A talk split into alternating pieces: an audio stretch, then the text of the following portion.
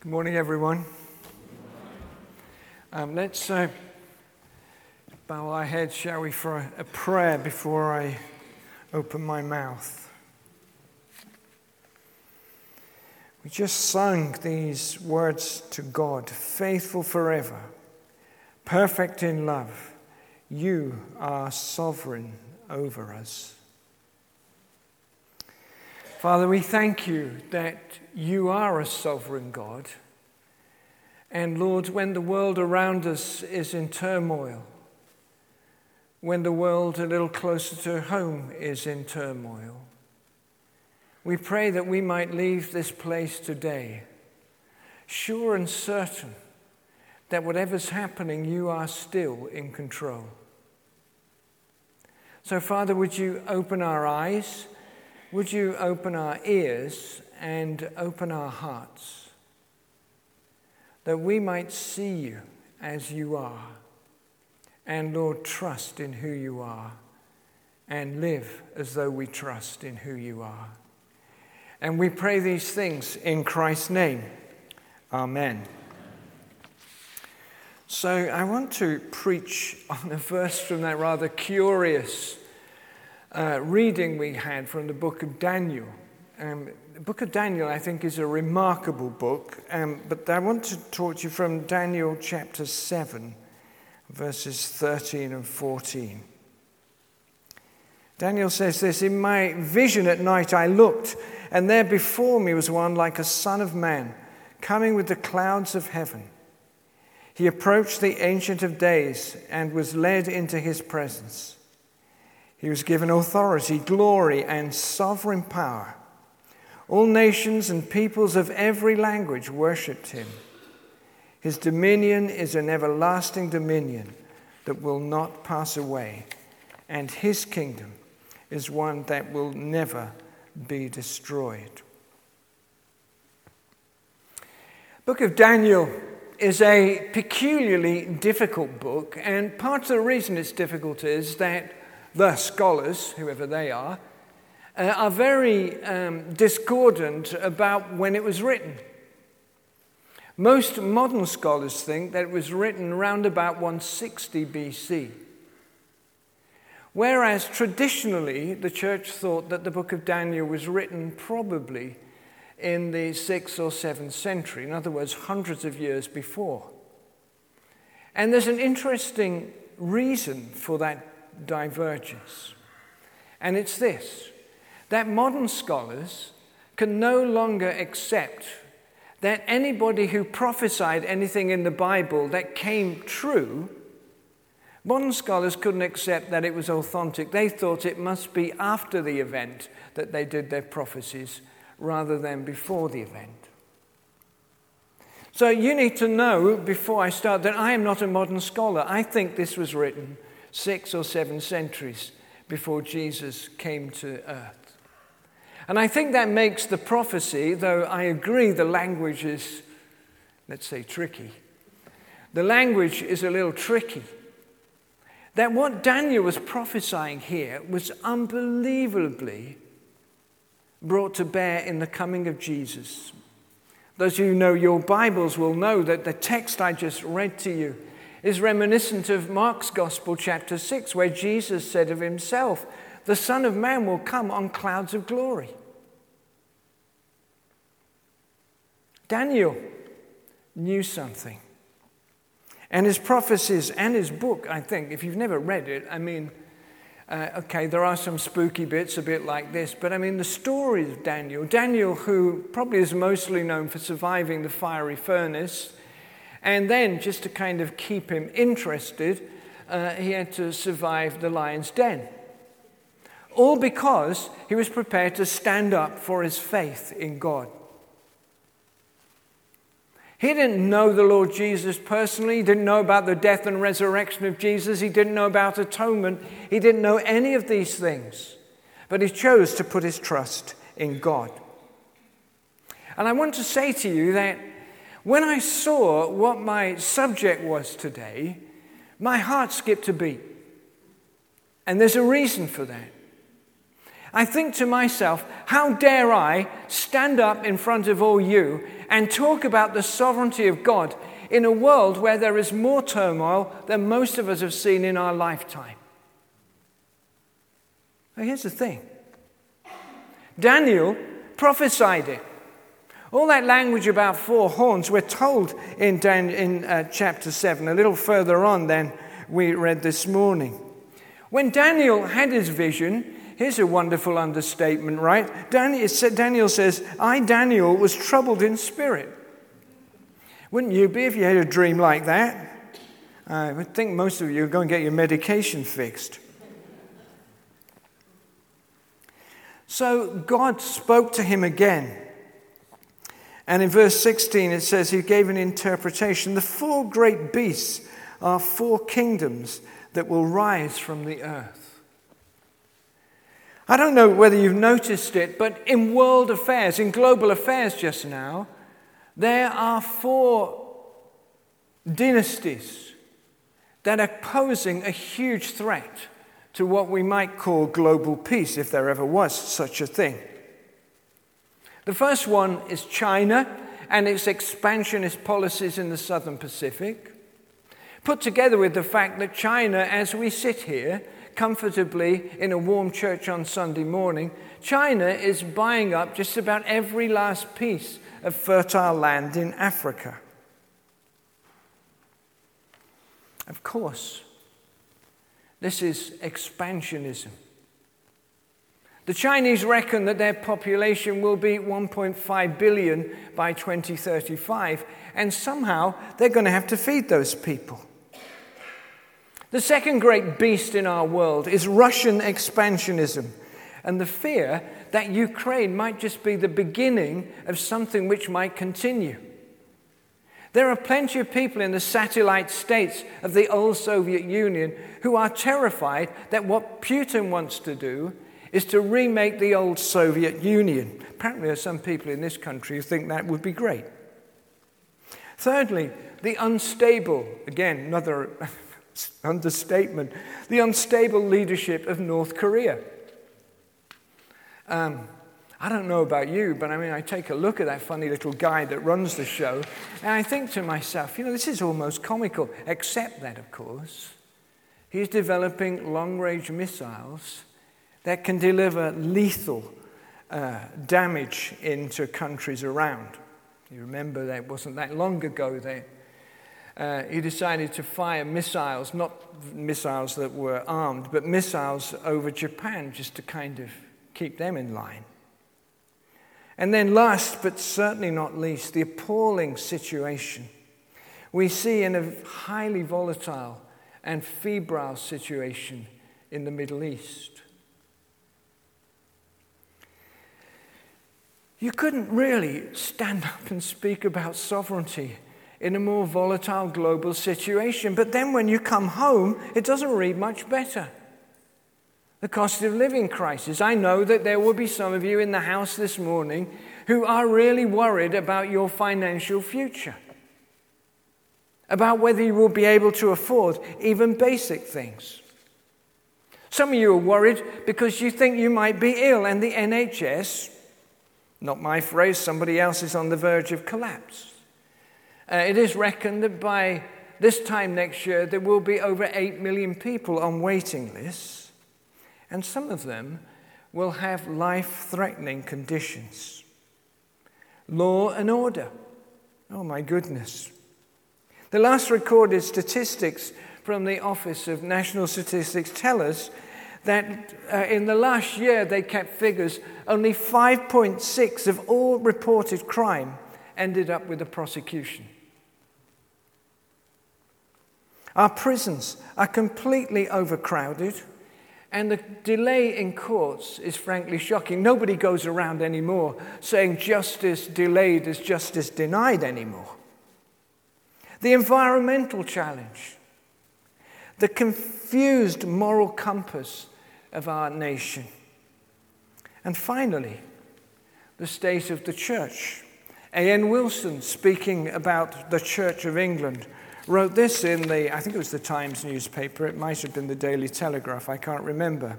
He said this Christianity is of its essence contra mundum. That means against the world. Its values invert those of liberal modern life.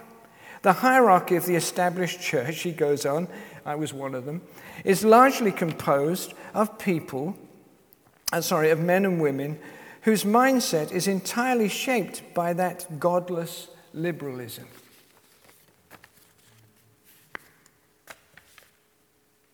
We're members of that church. I was a leader in that church, and believe me, I do not accept the tenet. I think you've got the message about this. I do not accept the tenets of modern liberalism. So I have to ask myself and ask you in the context of this global, national, and maybe personal turmoil, how on earth do we make sense of God's sovereignty? How dare we even think about talking about it? And I hope by the time you leave church this morning, you will be reassured that no matter what is going on in the world, what is going on in the United Kingdom, what is going on in your life, I hope you'll be reassured that God is still in control.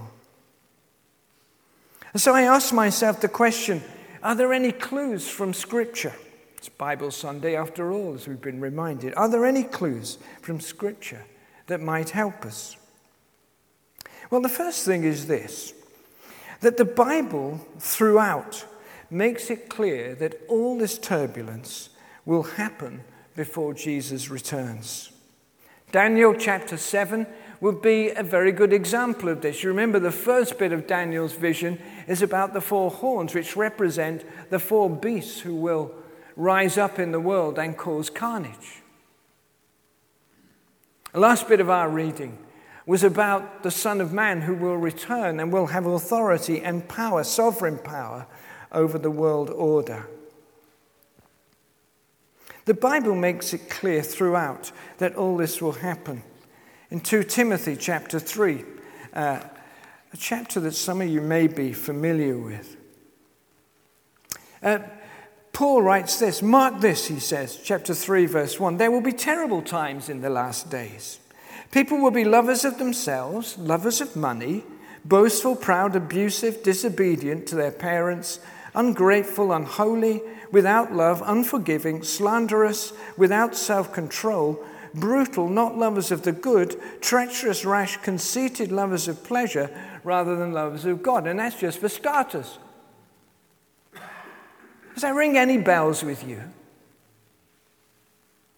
I have stood here many times and say one of the big problems of our society it's lost any sense of coherent meaning. People seem to think by their behavior that the way the only way you find meaning in life is to get as much money as you can and have a good time. You say, Mike, are you against a good time? No, I quite like a good time personally. But there are limits to how far I will go to create that good time. Romans chapter 1, another passage which talks about the world in turmoil. The reason for it, says Paul in Romans 1, it's very simple. It's the world is turning godless. When the world turns godless, this is the kind of stuff that will emerge. In one way, we shouldn't even be surprised, should we? The second thing that's a clue from Scripture is this it is the idea that at the moment when we open our eyes and look around, even those of us who regard ourselves as having insight and intuition, when we look at the world, we only see partially. The difficult thing when bad things are happening in the world, in your life, in our country, whatever. The difficult thing is that question how come a loving God allows this? That must be a question that anybody who is half intelligent would ask themselves What is going on, Lord? I did give this message a subtitle, which probably I should have read to you a little earlier, but I said, Where do you go? Then my subtitle was, Where do you go when it seems that the wheels are falling off? Off the globe, off the nation of your life. I think there are two things we need to think about in the light of that question. Why does a loving God allow this? Firstly, our perspective when we look at adversity is always partial. In 1 Corinthians 13, interestingly, a Bible passage which is mostly read at weddings. But at the, towards the end of that short chapter, remember it's a chapter about love. You know, love is patient, love is kind, just like most marriages. And Paul writes this He said, When I was a child, I talked like a child, I thought like a child, I reasoned like a child. When I became a man, I put childish ways behind me. Now, he says, now, in the moment, to use a current jargon, now we see but a poor reflection. Then we shall see face to face. Now I know in part. Then I shall know fully even as I am fully known. I don't think that means that our question about why God allows such things is wrong. I just think that what Paul writes there gives that question a different context. We're told that finally we will have to live with some unanswered questions. When I was a young fella, I thought to myself when I became a Christian that faith had all the answers. I'm sure now that faith actually helps me live with all my unanswered questions. And I know that kind of faith can help you as well. What will come? What will be? When we meet the Lord face to face is that everything we don't understand now, everything that challenges the very roots of our faith, will one day be made clear. Your questions will be answered. Secondly, in relation to this difficult question, why does a loving God allow this? God chose God chose to give us free will. The ability to make choices, but also the responsibility to take responsibility for those choices.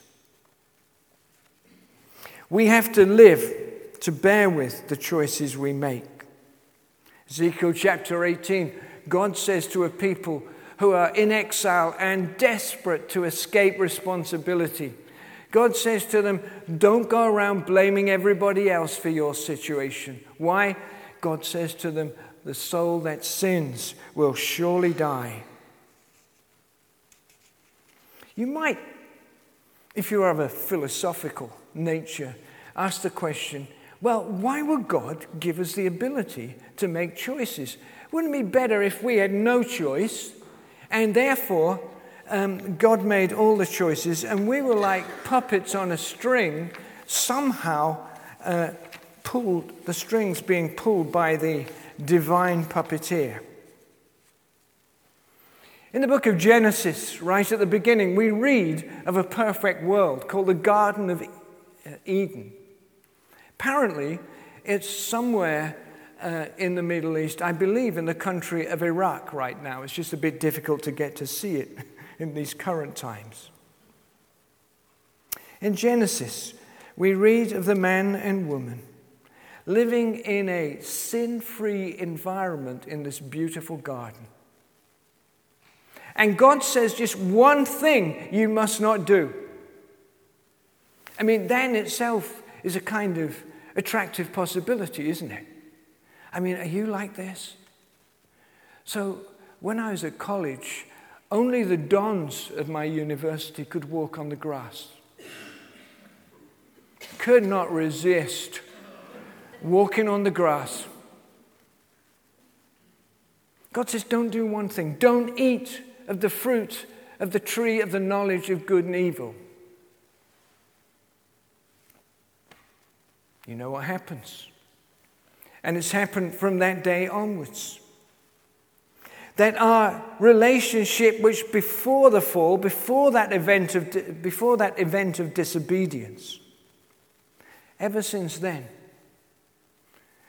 we have chosen to go our own way rather than God's way. And that is why we need a Savior.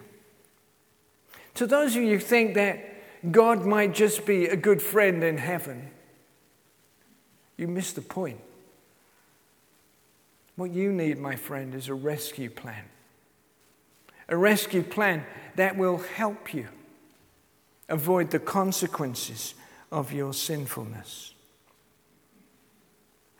And here, I have to mention an idea that's gathered huge momentum in modern society. It's an idea called determinism. And of course, like most bad ideas, up to a point it's right, but when it's pursued more than that which is reasonable, it becomes a very bad idea. Let me try and give you a definition of determinism. I can imagine over Sunday lunch, you're going to be saying to people, wow, this morning we heard a philosophical definition of determinism. Enjoy. Here's the definition the doctrine that all events, including human action, are ultimately determined by causes regarded as external to the will. Let me say that again because that's the platform of it, the basis. The doctrine that all events, including human action, are ultimately determined by causes regarded as external to the will. Goes on.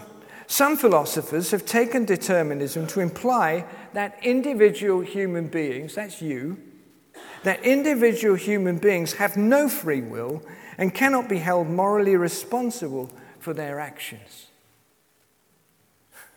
Seriously?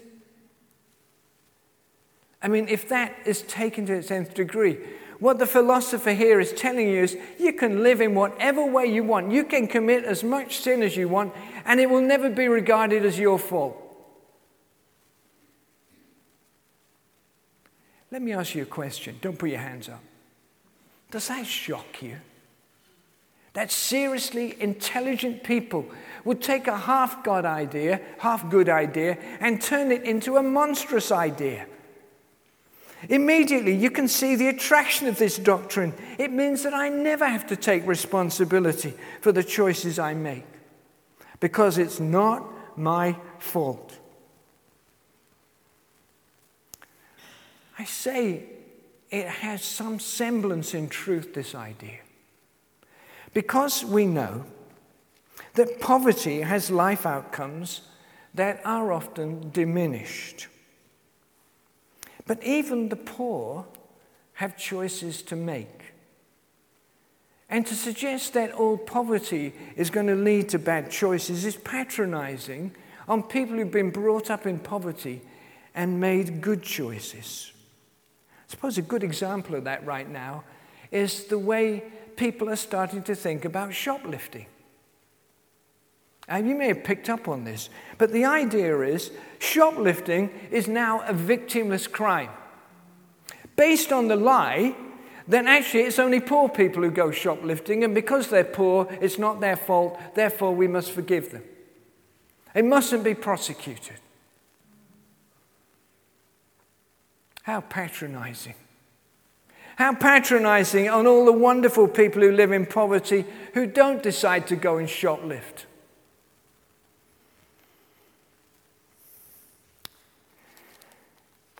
Counterintuitively. When the church is confused, when there are those big questions to be answered, when the world is in turmoil,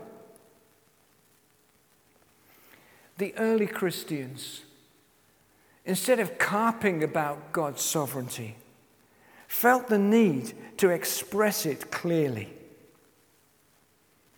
And not only did they want to express God's sovereignty clearly, They wanted to live as though they believed in the light of God's sovereignty.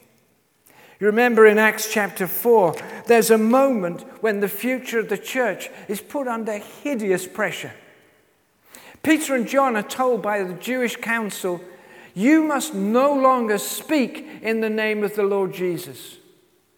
Can you imagine where the church would be if Peter and John had shut up about the Christian faith from day one?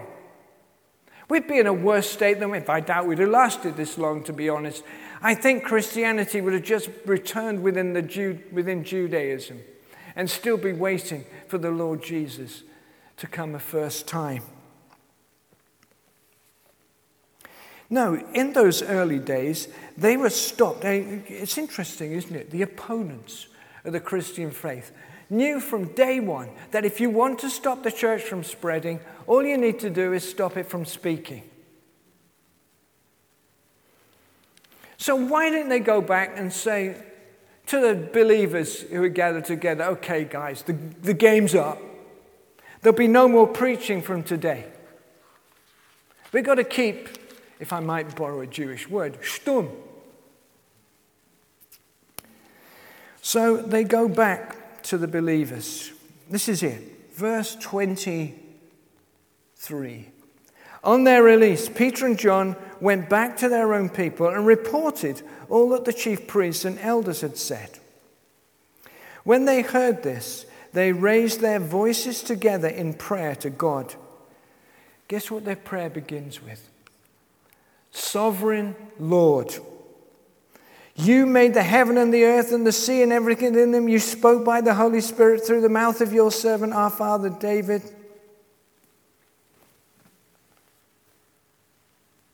When the world's in turmoil, when your life's in turmoil, when the nation's in turmoil, the worst thing you can do is to give up on the idea of God's sovereignty. In the face of a world seemingly out of control, the church in Acts chapter 4 turned to the God who is in control and trusted him, even though it might seem that he wasn't in control.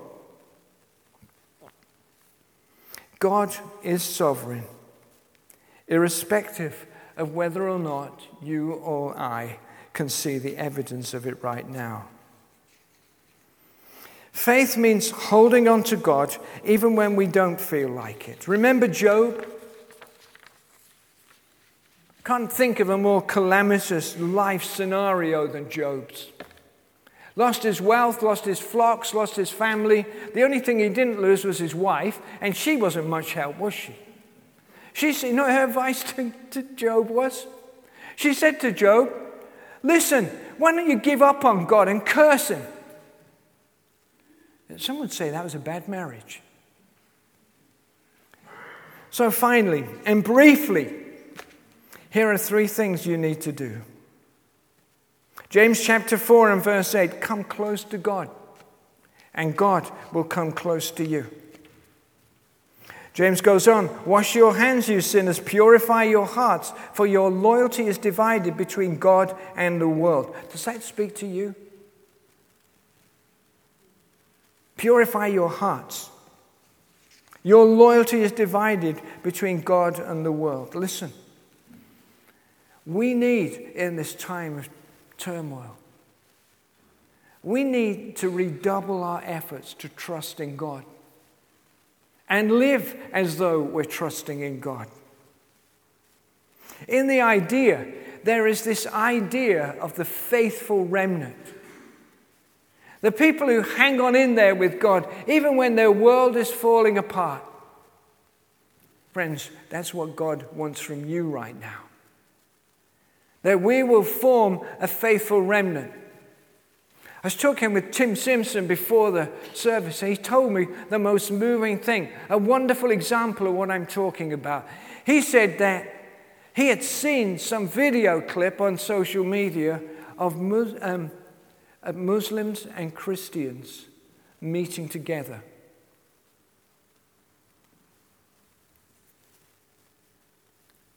Go ahead. sorry, Arab and Jewish believers meeting together. See, that's what I call a faithful remnant. sure Tim wouldn't mind me telling you this, but when he saw that, he had a God moment. Suddenly, I guess he saw something that in the current tragedy is very difficult to see. We need to be that faithful remnant, friends. You find this uh, in the prophets, but you find it very graphically, don't you, in the story of Jonah. Genesis chapter 7.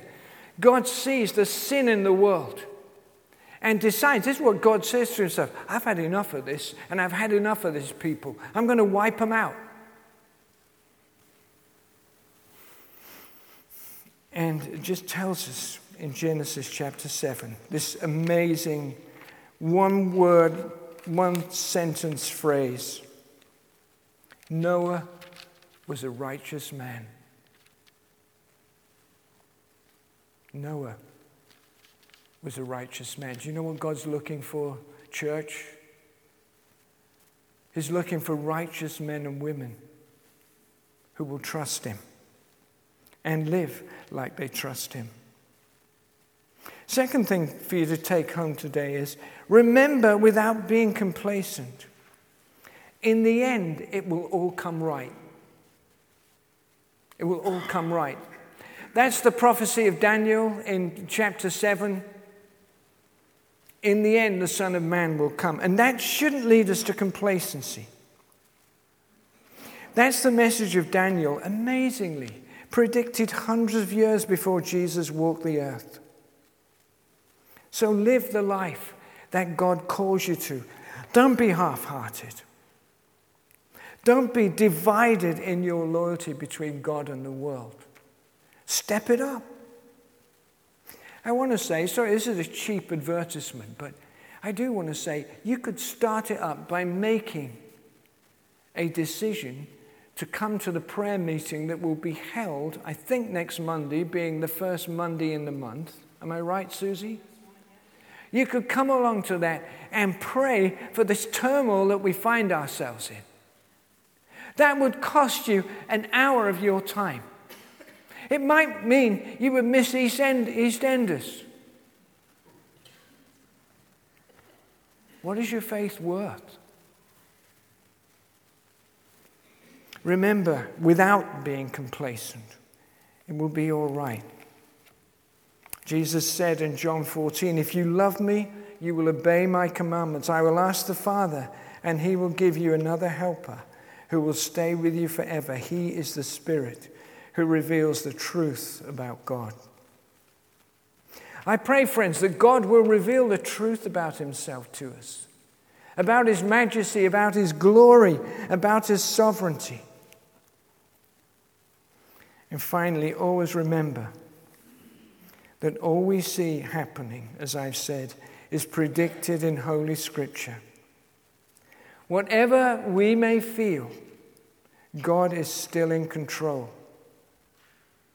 Remember, without becoming complacent, it will be all right. I saw a man, I don't know if he was Muslim, Christian, I don't know what he was, Jewish, whatever. And he was saying something that I'd not heard anybody else say in all the broadcast footage that we've seen in the past weeks about the terrible situation in the Middle East. He said, In the end, I believe that good will come out of this. He said, So much pain and so much blood cannot be shed without there being a good ending. I have hope, he said. I have no idea the religious statement of that guy, but I bless him for what he said in a world of turmoil and helplessness and hopelessness. I don't know whether he felt his revelation was from God, but certainly, friends, don't forget, while there's a God in heaven and there are faithful people on earth, we need not lose hope. Why don't we pray?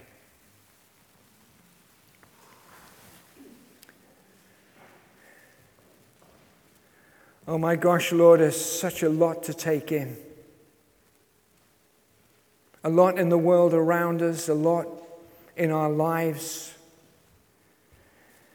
Father, I pray for people in the house today who feel without hope, who are in danger of giving up. Lord, would you please reveal the truth about yourself to them?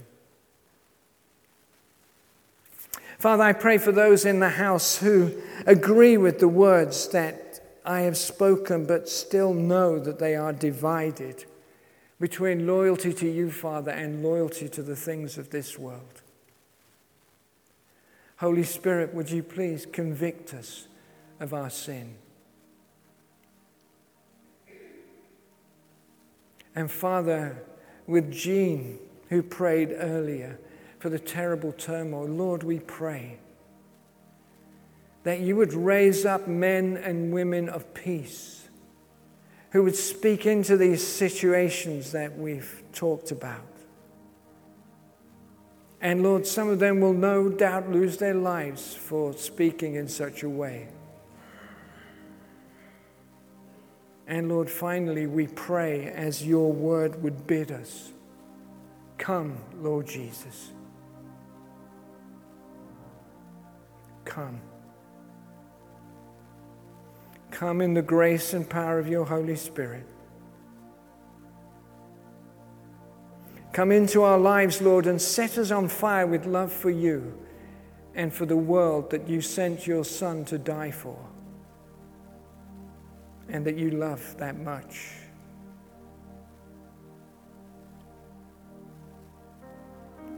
So, Father, we want to Lord, in the words of Jack D, we pray that we might go away from here and think about what's happened this morning. Lord, that we might not just know about the faithful remnant, but that, Lord, we might be part of it.